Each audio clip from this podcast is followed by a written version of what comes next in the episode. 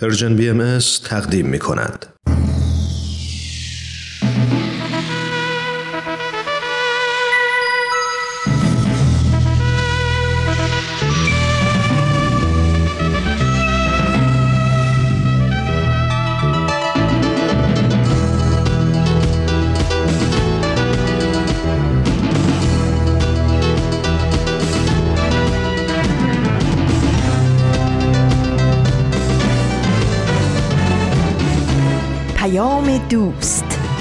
برنامه ای برای تفاهم و پیوند دلها.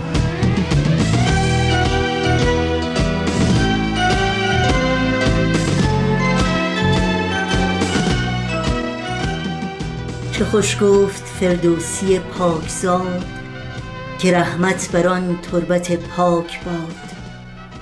میازار موری که دانه کش است که جان دارد و جان شیرین خوش است. مزن بر سر ناتوان دست زور که روزی درفتی به پایش چو مور. گرفتم ز تو ناتوانتر بسیست تواناتر از تو هم آخر کسیست خدا را بر آن بنده بخشایش است که خلق از وجودش در آسایش است.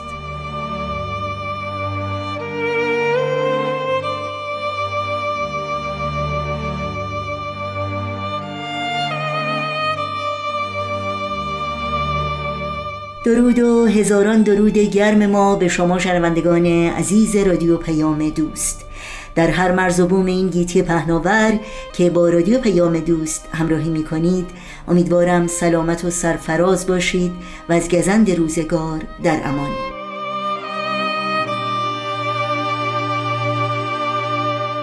دوشنبه دهم مهر ماه از پاییز 1402 خورشیدی برابر با دوم ماه اکتبر از سال 2023 میلادی پیش روی ماست.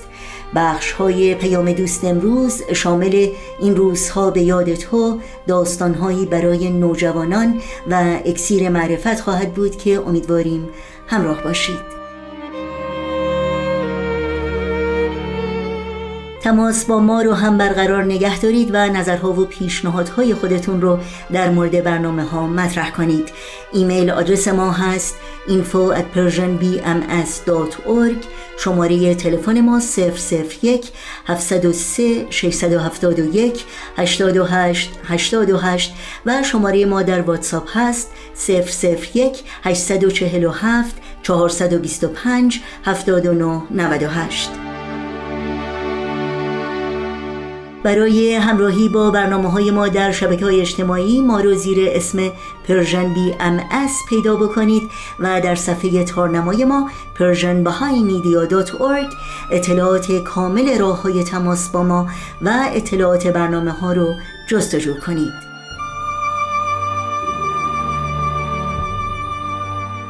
نوشین هستم و همراه با همکارانم میزبان پیام دوست امروز.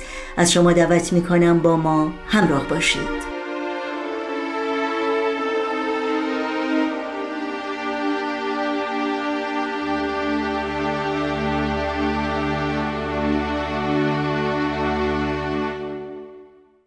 و ما 154 سال پیش در چنین روزی یعنی دوم ماه اکتبر مهاتما گاندی رهبر فقید آزادیخواه هند در پوربندر در ایالت گجرات هند به دنیا آمد. او در زمینه حقوق تحصیل کرد و در کشورهای هند و آفریقای جنوبی به دفاع از حقوق مردم محروم و بیدفاع مشغول شد تا سرانجام رهبری جنبش استقلال خواهی کشور هند رو از کشور بریتانیا به دست گرفت. مهاتما گاندی سمبل مبارزات صلحآمیز و آری از خشونت و مروج تسامح مذهبی و مخالف تبعیضهای کاستی و طبقاتی در جامعه بود. کشور هند در آگست 1947 میلادی از قید استعمار آزاد شد و استقلال خود را از بریتانیا اعلام کرد. مهاتما گاندی در سال 1948 میلادی ترور شد اما نام او به عنوان رهبری آزادیخواه، صلحجو و انسان دوست و میراث او الهام بخش فعالیت‌های آزادیخواهانه آری از خشونت و تبعیض برای تحقق عدالت و برابری باقی ماند. در سال 2007 میلادی سازمان ملل متحد سال روز تولد مهاتما گاندی روز دوم ماه اکتبر رو روز جهانی پرهیز از خشونت نامگذاری کرده. تا بر ضرورت اجتناب از خشونت تأکید و اهمیت فرهنگ صلح، تفاهم و رواداری و احترام متقابل رو برجسته کنه. یادش در این روزها و همه روزها زنده و پایدار. تصور کن اگه حتی تصور کردنش سخته. جهانی که هر انسانی تو اون خوشبخت خوشبخته. جهانی که تو اون پول و نژاد و قدرت ارزش نیست.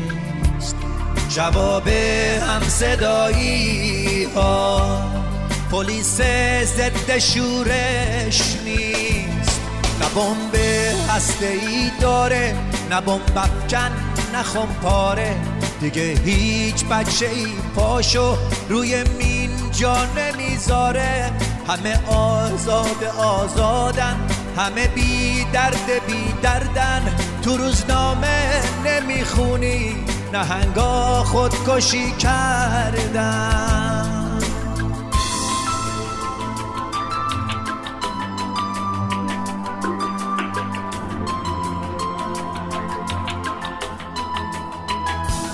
جهانی رو تصور کن بدون نفرت و بارود بدون ظلم خود کامه بدون وحشت و تابود جهانی رو تصور کن پر از لبخند و آزادی. لبا لب از گل و بوسه پر از تکرار آبادی.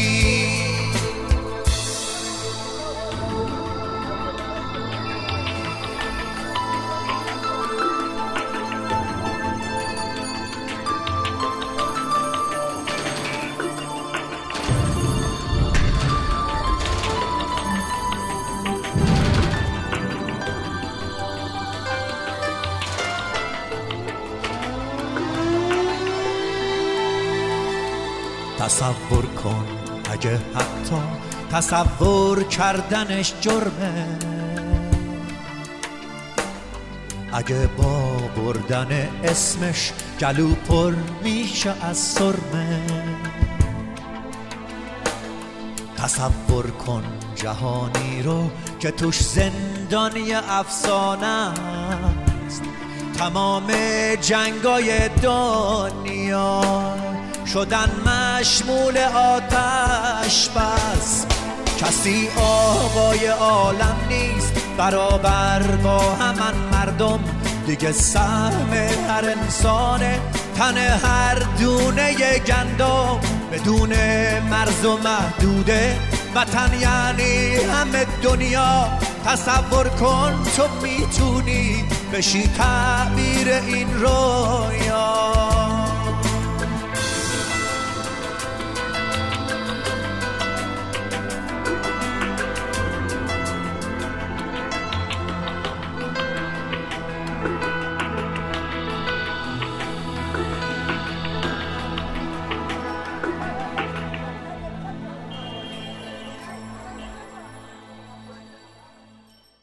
شنوندگان عزیز بخش دیگری از مجموعه داستانهایی برای نوجوانان برنامه این ساعت ماست که از رادیو پیام دوست تقدیم شما می کنیم.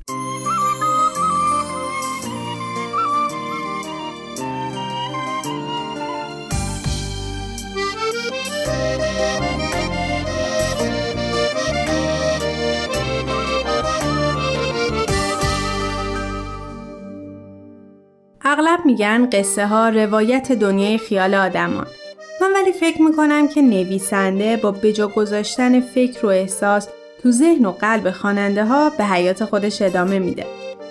تعمق روی احساس و افکار خودمون موقع شنیدن یا خوندن یک اثر و تحلیل شخصیت و اتفاقی داستان دو تا فایده بر ما دارن. یکی اینکه کمک می‌کنن درک بهتری از واقعیت دنیای اطرافمون داشته باشیم. دومم اینکه زبان قویتری برای تعریفش بهمون میدن. مخصوصا به ما نوجوانا که قوای تخیل و درکمون تو پویاترین نقطه زندگی قرار داره. پس گوش می‌کنیم و میاندیشیم به داستانهایی برای نوجوانان.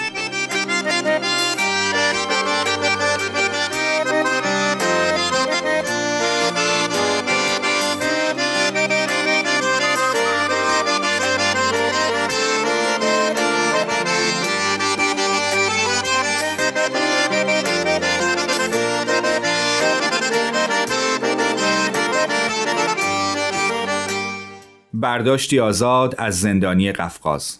اثر لئو تولستوی. قسمت پنجم. آسمان تاریک ستارگان در اوج ماه نو سرخ رنگ و مه به سفیدی شیر بود. ژیلین برخاست و به همراهش گفت خب دیگه رفیق بیا. الله اکبر الله اکبر. فقط چند قدم رفته بودند که صدای اذان ملا بر فراز بام بلند شد. اشهد ان لا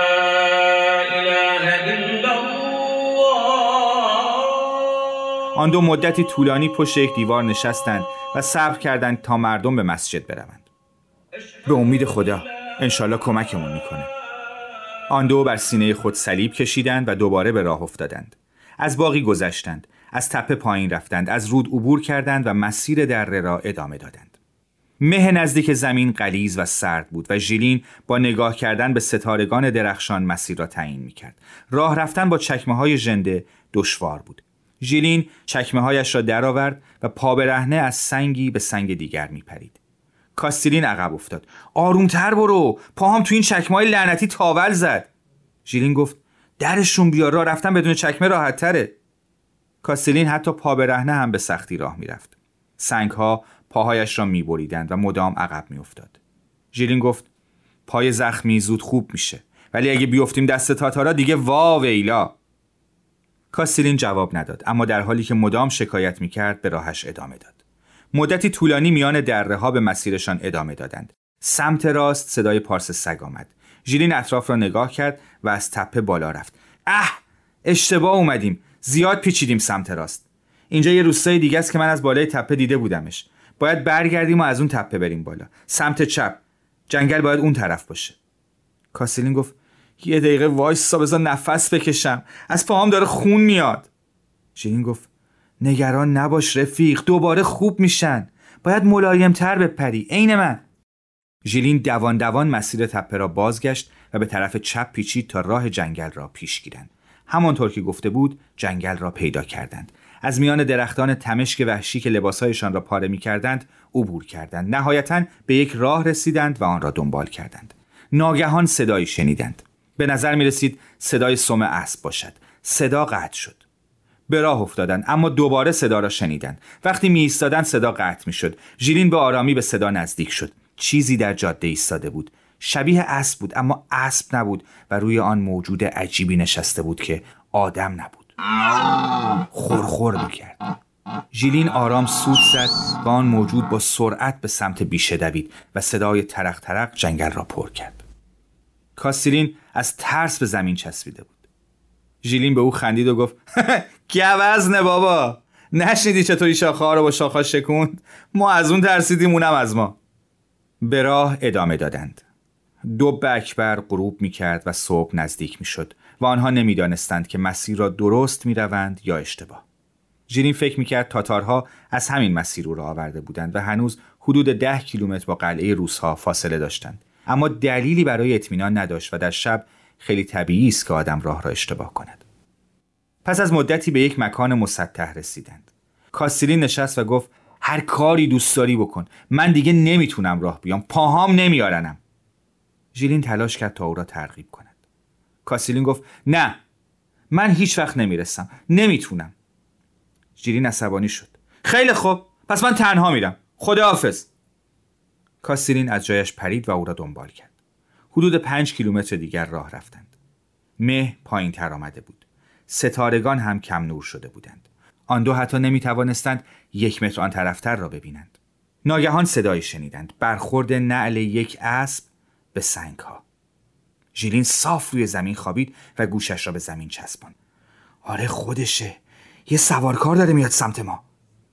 در میان بوته ها دلا شدند و منتظر ماندند. ژیلین به طرف جاده خزید و دید که یک تاتار سوار بر اسب گاوش را به جلو میراند و با خودش آهنگی زمزمه می کند. تاتار از مقابل آنان رد شد. ژیلین رو کرد به کاستلین. خواست خدا بود ندیدمون. پاشو بیا بریم. کاستلین خواست بلند شود اما افتاد. نمی‌تونم. به جون خودم نمی‌تونم. دیگه زور ندارم. سرمای مه و پاهای خونالودش او را ناتوان کرده بود. ژیلین سعی کرد او را بلند کند که کاستلین فریاد زد چقدر پام درد می‌کنه! قلب ژیلین از ترس ایستاد. واسه چی داد می‌زنی؟ تاتاره هنوز نزدیکمونه حتما صداتو شنیده. با خودش فکر کرد واقعا جونش در اومده. چی کارش کنم؟ ژیلین به کاستلین کمک کرد بلند شود و بازوانش را زیر رانهای او قرار داد. اما تاتار صدای فریاد کاستلین را شنیده بود.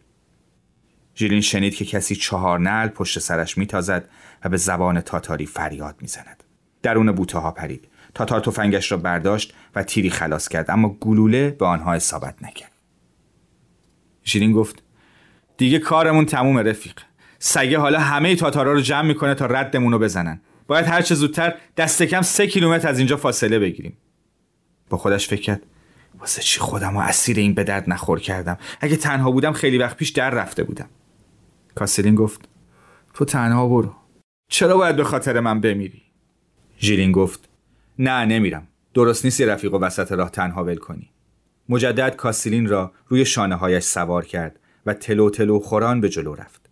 به همین شکل یک کیلومتر دیگر رفتند هنوز داخل جنگل بودند و نمی توانستند انتهایش را ببینند. مه داشت کم کم پراکنده می‌شد و ستاره ها دیگر قابل رویت نبودند. ژیلین خیلی خسته بود. ایستاد و کاستیلین را بر زمین گذاشت. بذار من یه ذره استراحت کنم و یکم آب بخورم. بیا. بیا یه ذره پنیر بخوریم. دیگه خیلی نباید مونده باشه. هنوز ننشسته بود که صدای پای اسبها را پشت سرش شنید. دوباره وسط بوته ها پریدند و زیر یک شیب تند دراز کشیدند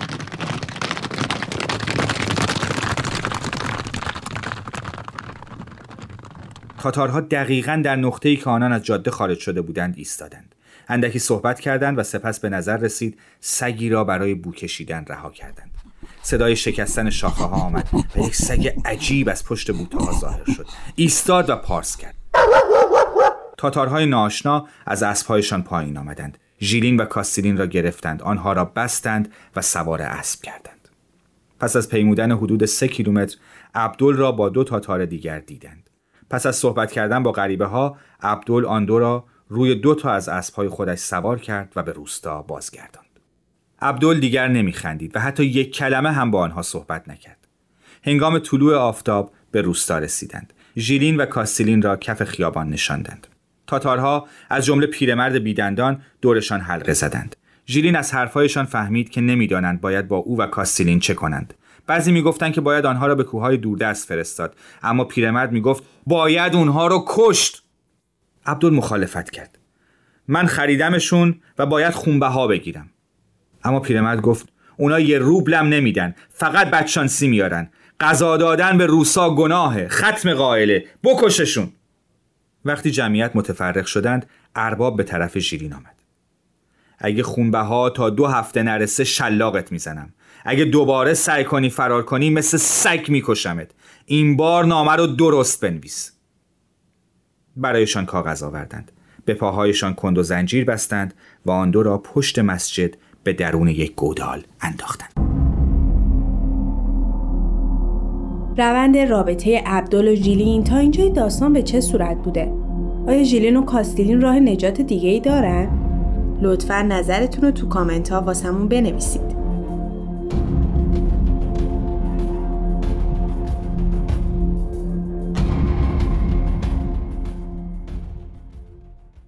برنامه داستانهایی برای نوجوانان بود که از رادیو پیام دوست شنیدید.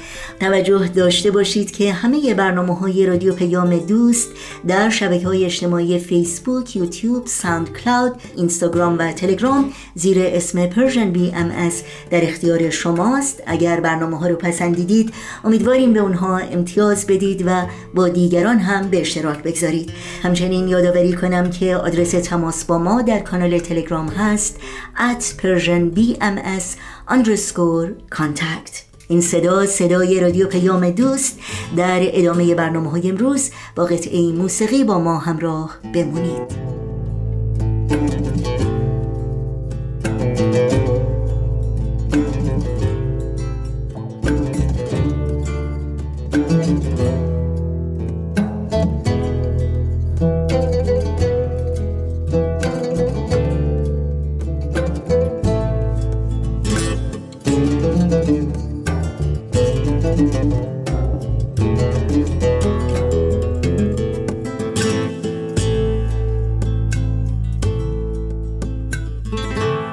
چشم مست میگونت به بردارام هوشیاران.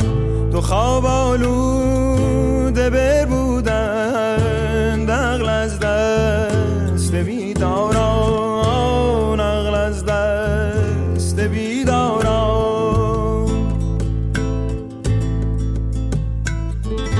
نصیحت گوی را از من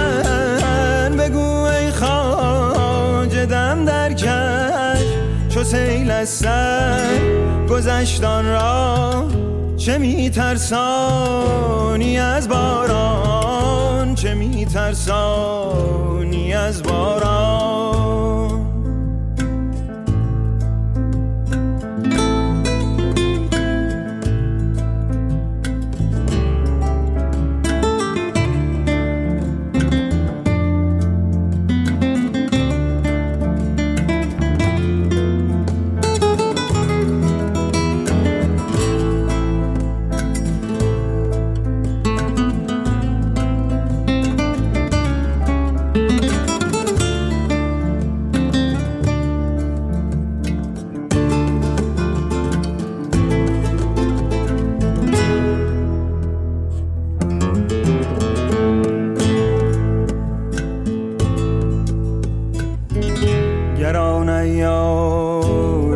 آشوب روزی حال من پرسد.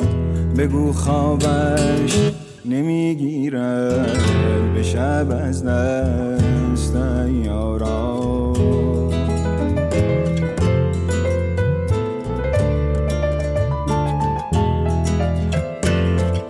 حالا ای باد شبگیری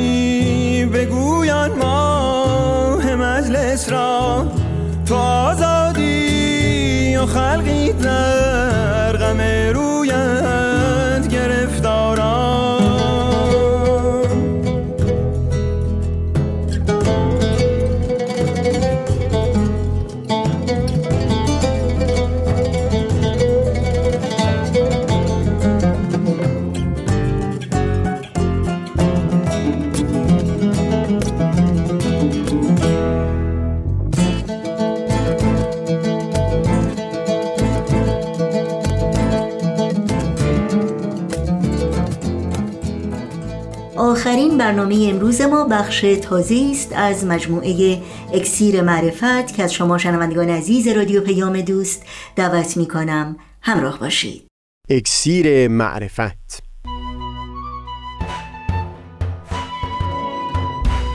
مروری بر مزامین کتاب ایقان این گفتار نقشی نو مقامات رضا. از تا همامه ازلی در شور و تغنیست گوش قلب را از سروش او بی بحر مکن. از تا همامه ازلی در شور و تغنیست گوش قلب را از سروش او بی بهره مکن. قلب را از سروش او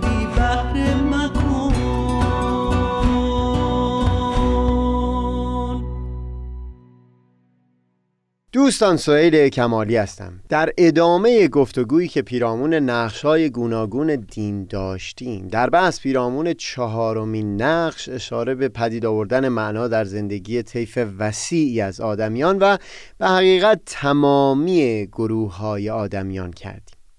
معنایی که برای پدید آوردن معنا به دست دادیم این بود که فرد رو در هر حالت و وضعیت و موقعیتی که باشه من می‌کنه از اینکه ایستا و ساکن و راکد بمونه و او رو وادار می‌کنه که همچنان مشتاق باشه تا قدمی به پیش برداره.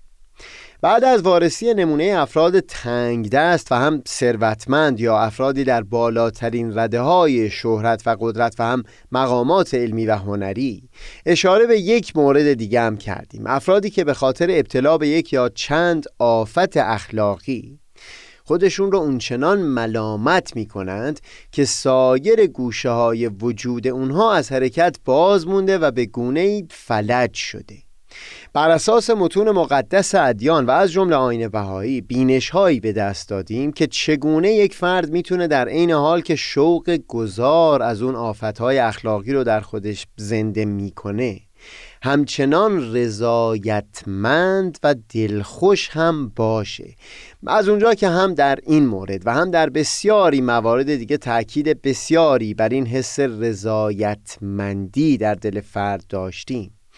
این رو هم بیان کردیم که هم در سنت عرفانی ما و هم در متون آین بهایی بالاترین مقام رو مقام رضا معرفی کردن. هم لوحی از قلم حضرت بهاءالله در خصوص رتبه های گوناگون رضا نازل شده. و هم در سایر متون مقدس آین بهایی مطالبی در این باره بیان شده. تصور می‌کنم بشه بر اساس مجموع این بیانات دست کم پنج رتبه و مقام برای رضا در نظر گرفت که گفتگو پیرامون اون بحث این چند گفتار ما خواهد بود.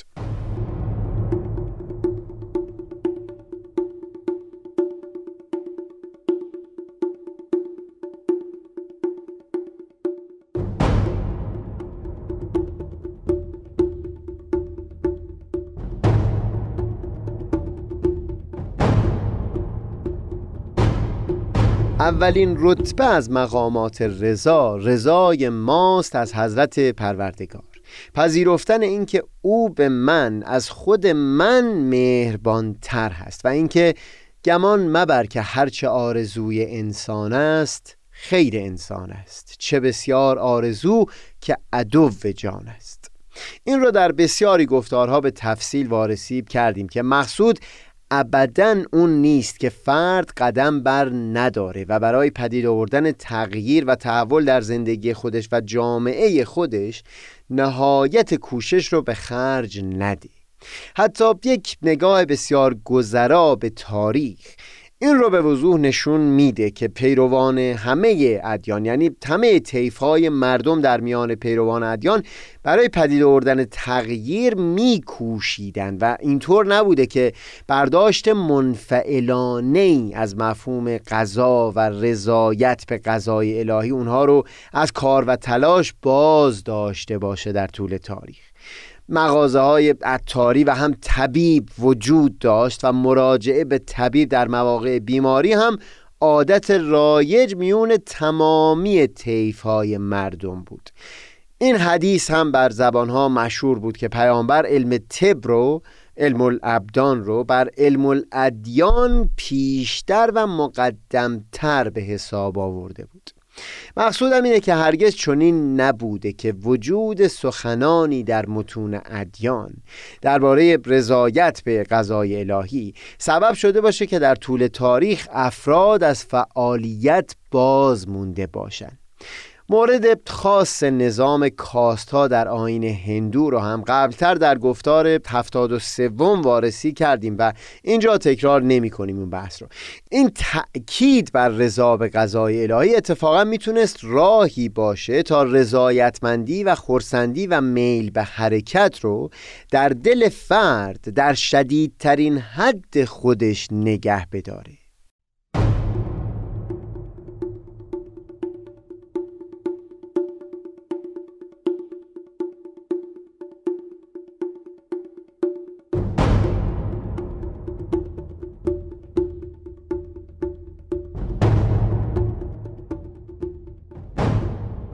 وقتی سخن از رضا به قضای الهی بود در واقع تأکید بر این بود که فرد میبایستی قدم برداره و بکوشه برای پدید آوردن تغییر. منتها نسبت به نتیجه ای که تا اون زمان پدید اومده هم حس رضایتمندی در دلش باشه. به حقیقت همچون نگاهی می‌تونست فرد را از حسرت و افسوس نسبت به گذشته بگسله جدا بکنه و او رو تشویق بکنه به اینکه نگاه به آینده و پیش رفتن در آینده داشته باشه. میل و ارادش به حرکت بوده باشه قدم هم برداره و از پا ننشینه اما اگر به هر دلیلی اون پیشرفت حاصل نشد باز در دلش رضایتمندی و خورسندی رو داشته باشه. چکیده و اصاره مفهوم رضا به غذای الهی یک همچو حسی بود که اگر خوب توی بحر اون بریم می‌بینیم به هیچ وجه مانع قدم برداشتن نیست و به حقیقت در طول تاریخ و در همون تجربه زیست پیروان ادیان هم سبب رکود و ایستایی نبوده. اتفاقا همین دیدگاه سبب می‌شد تا فرد برای طی کردن مسیر ترقی و پیشرفت یا پدید آوردن تغییر و تحول همه مشقت ها و سختی های طول مسیر رو با جان و دل پذیرا بشه. چون اون رو بخشی از غذای الهی به حساب می آورد مشقات و سختی های طول مسیر رو. حضرت بهاءالله خودشون در لوی اشاره به همین حس خوشی و خوشدلی می‌کنن. اگر از منزل پرسی سجن و اگر از غذا پرسی بلایا و مهن و اگر از جسد پرسی در ضعف و اگر از روح پرسی در سرور و فرحی که مقابله نمی نماید به آن سرور من علل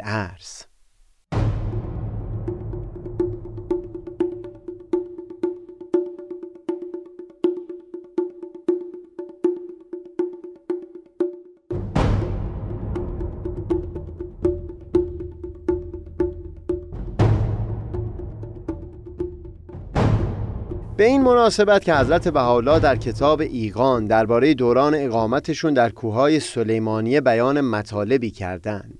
به احتمال قوی یک زمانی در همین سلسله گفتارها درباره اون دوران سخنی خواهیم گفت. اینجا فقط دوست داشتم یادی بکنم از مضمون چند بیتی از قصیده که در همون دوران از قلم حضرت بهاءالله نازل شده. بخش آغازین قصیده ازورقاییه توصیف زیبایی معشوقی هست که دل و همه هوش و حواس رو از عاشق رو بوده.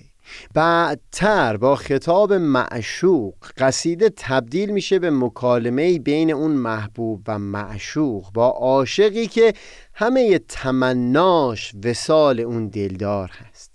در بخشی از قصیده اون معشوق درباره همین رضا به قضا سخن میگه. به این مضمون بیان می‌کنه که تو به زن خودت وسال من رو طلب کردی. اما برای این وسال شروطی گذاشته شده که اگر به اونها پایبند موندی اونگاه من هم پای این عهد خواهم موند. از جمله این شروط بیان می‌کنه از نوشیدن بلای دهر از هر جامی. و قطع امید از هر گونه راحت و حاجتی از سوختن دل و میل و رقبت به اینکه در راه عشق خون بر زمین ریخته بشه. از بیداری کشیدنهای شبانه به خاطر نیشها و سخنهای تلخ و تندی که از این و اون شنیده شده. و بعد بیان می‌کنه یا ادعای عشق رو به کناری بگذار یا رضایت داشته باش به اون چیزها که با تو گفتم. پاسخ اون عاشق هم بسیار شنیدنی هست اما موضوع گفتگوی امروز ما نیست. میل دارم این رو بیان بکنم که مراد از همچو بیاناتی ستودن خود بلا نیست بلکه مراد تأکید بر این هست که برای رسیدن به اون اوج به اون قله‌ای که می‌تونه وسال دلدار باشه یا پدید آوردن یک تغییر بزرگ یا هر هدف ستودنی و شایسته دیگه‌ای باشه. فرد میبایستی آماده این باشه که همه گونه مشقت ها و رنج ها رو به جان بخره. اینها شروط راه است. همین دیدگاه یعنی یک همچون نگاهی و همچون جنسی از رضا به قضای الهی. خودش کافی بود تا فرد در تمام طول مسیر خوشدل و خرم و پر از سرور باشه. چون همه اون موانع رو هم چالش های از سوی محبوب می‌دید که در همون زمان که با اونها دست و پنجه داشت نرم می‌کرد میبایستی خوشنود و خورسند هم باشه. ای که از کوچه معشوقه ما میگذری بر حذر باش که سر میشکند دیوارش.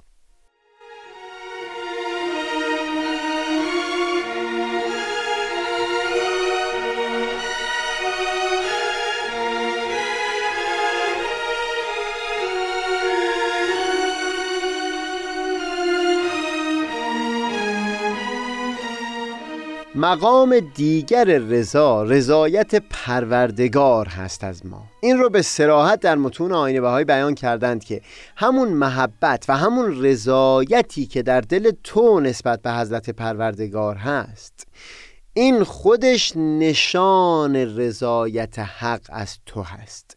حضرت بهاءالله در کلمات مکنونه عربی مطلب بسیار بلندی رو بیان کردن که در متن اصلی یه مقدار همراه با پیچیدگی است. دومین مبین آثار حضرت بهاءالله حضرت شوقی ربانی کلمات مکنونه رو به زبان انگلیسی ترجمه کردند و از این راه بسیاری مضمونهای اون رو تبیین هم کردند بر اساس همین تبیین مفهوم و مضمون بیان حضرت والا در این کلمات مکنونه اون هست که مرا دوست بدار تا تو را دوست بدارم. اگر محبت مرا در دل نداشته باشی هرگز محبت من نیز به تو نخواهد رسید. تأکیدشون بر اینه که اگر محبت پروردگار در دل حضور داشته باشه اونگاه به یقین محبت او هم لمس خواهد شد. به خاطر یک بیت بسیار شیرین حضرت بحالا در یک لوح بسیار سعدی رو ستایش کردند و هم از او به بلندی یاد کردند. همون بیت بیان مضمون این فقره از کلمات مکنونه هم هست. دوست نزدیکتر از من به من است. وینت مشکل که من از وی دورم. سخن از این هست که توجه او همیشه معطوف به ما هست. اگر و تنها اگر ما به او توجه داشته باشیم. یک سخن بلندی بود در سنت عرفانی ما به خصوص در آثار محیدین عربی. اما زیاد تفصیل نمیدم اون رو اینجا. خلاصه حرف این بود که وقتی حس مناجات در دل فرد پدید میاد بایستی بدونه که این به خاطر نجوایی هست که محبوب ازلی با او داشته. یعنی آغازگر اون حس توجه اون معشوق بوده. جمله که برای توصیفش به کار می‌برن یک کلام قصار عربی هست. از ذکر و تکرار و ذکر. اون ذکر و مناجات و اون حس مناجات. به واقع تکرار ذکر و مناجاتی هست که معشوق ازلی در همون لحظه پیشتر از ذکر ما با ما داشته. اون توجه ابتدا از سوی او بوده.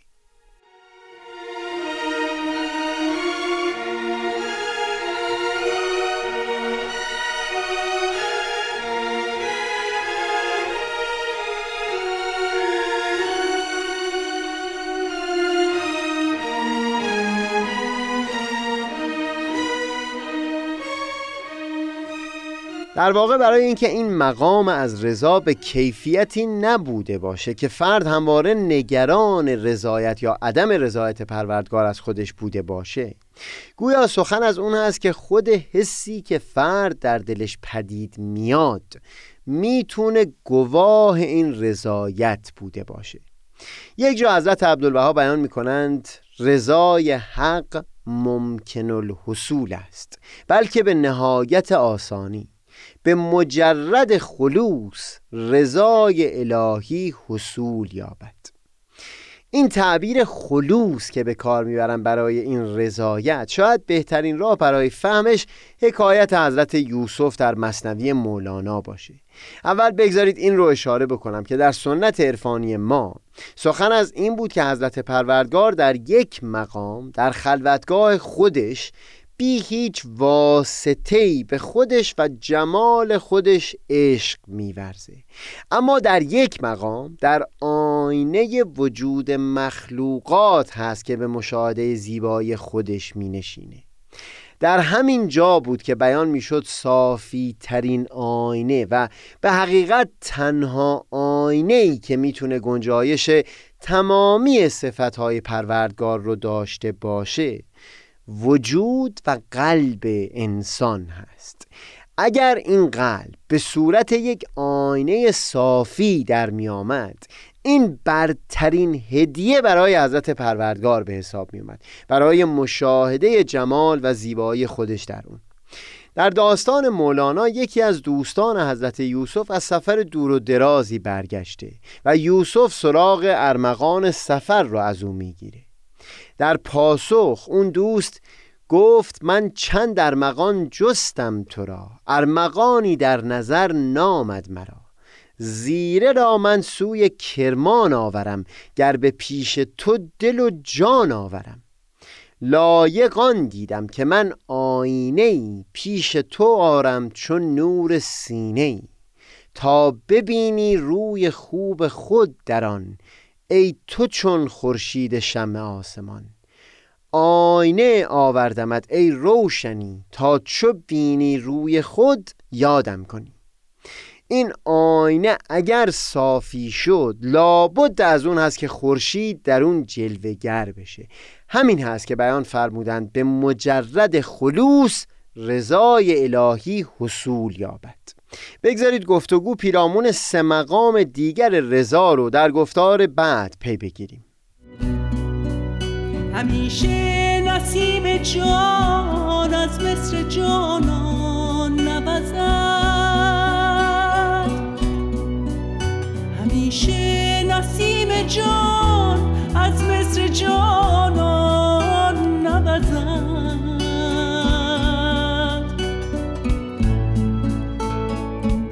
آید وقتی که اندلیبان on home.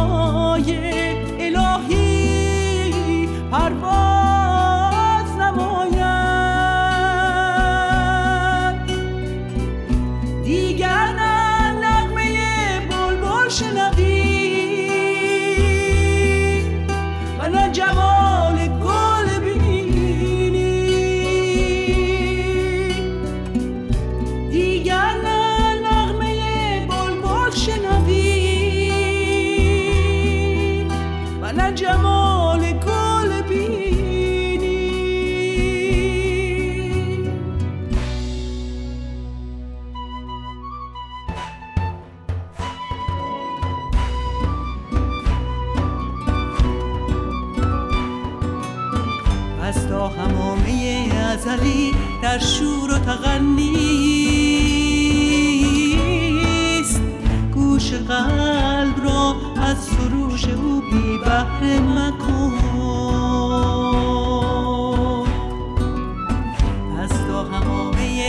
ازلی در شور و تغنیست. گوش قلب را از سروش او بی بهره مکن.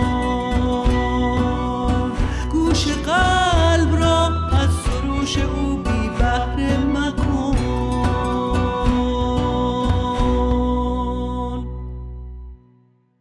شنوندگان عزیز برنامه های این دوشنبه رادیو پیام دوست در اینجا به پایان می‌رسه. همراه با تمامی همکارانم از توجه شما سپاسگزاریم و همگی شما رو به خدا میسپاریم. تا روزی دیگر و برنامه دیگر پاینده و پیروز باشید.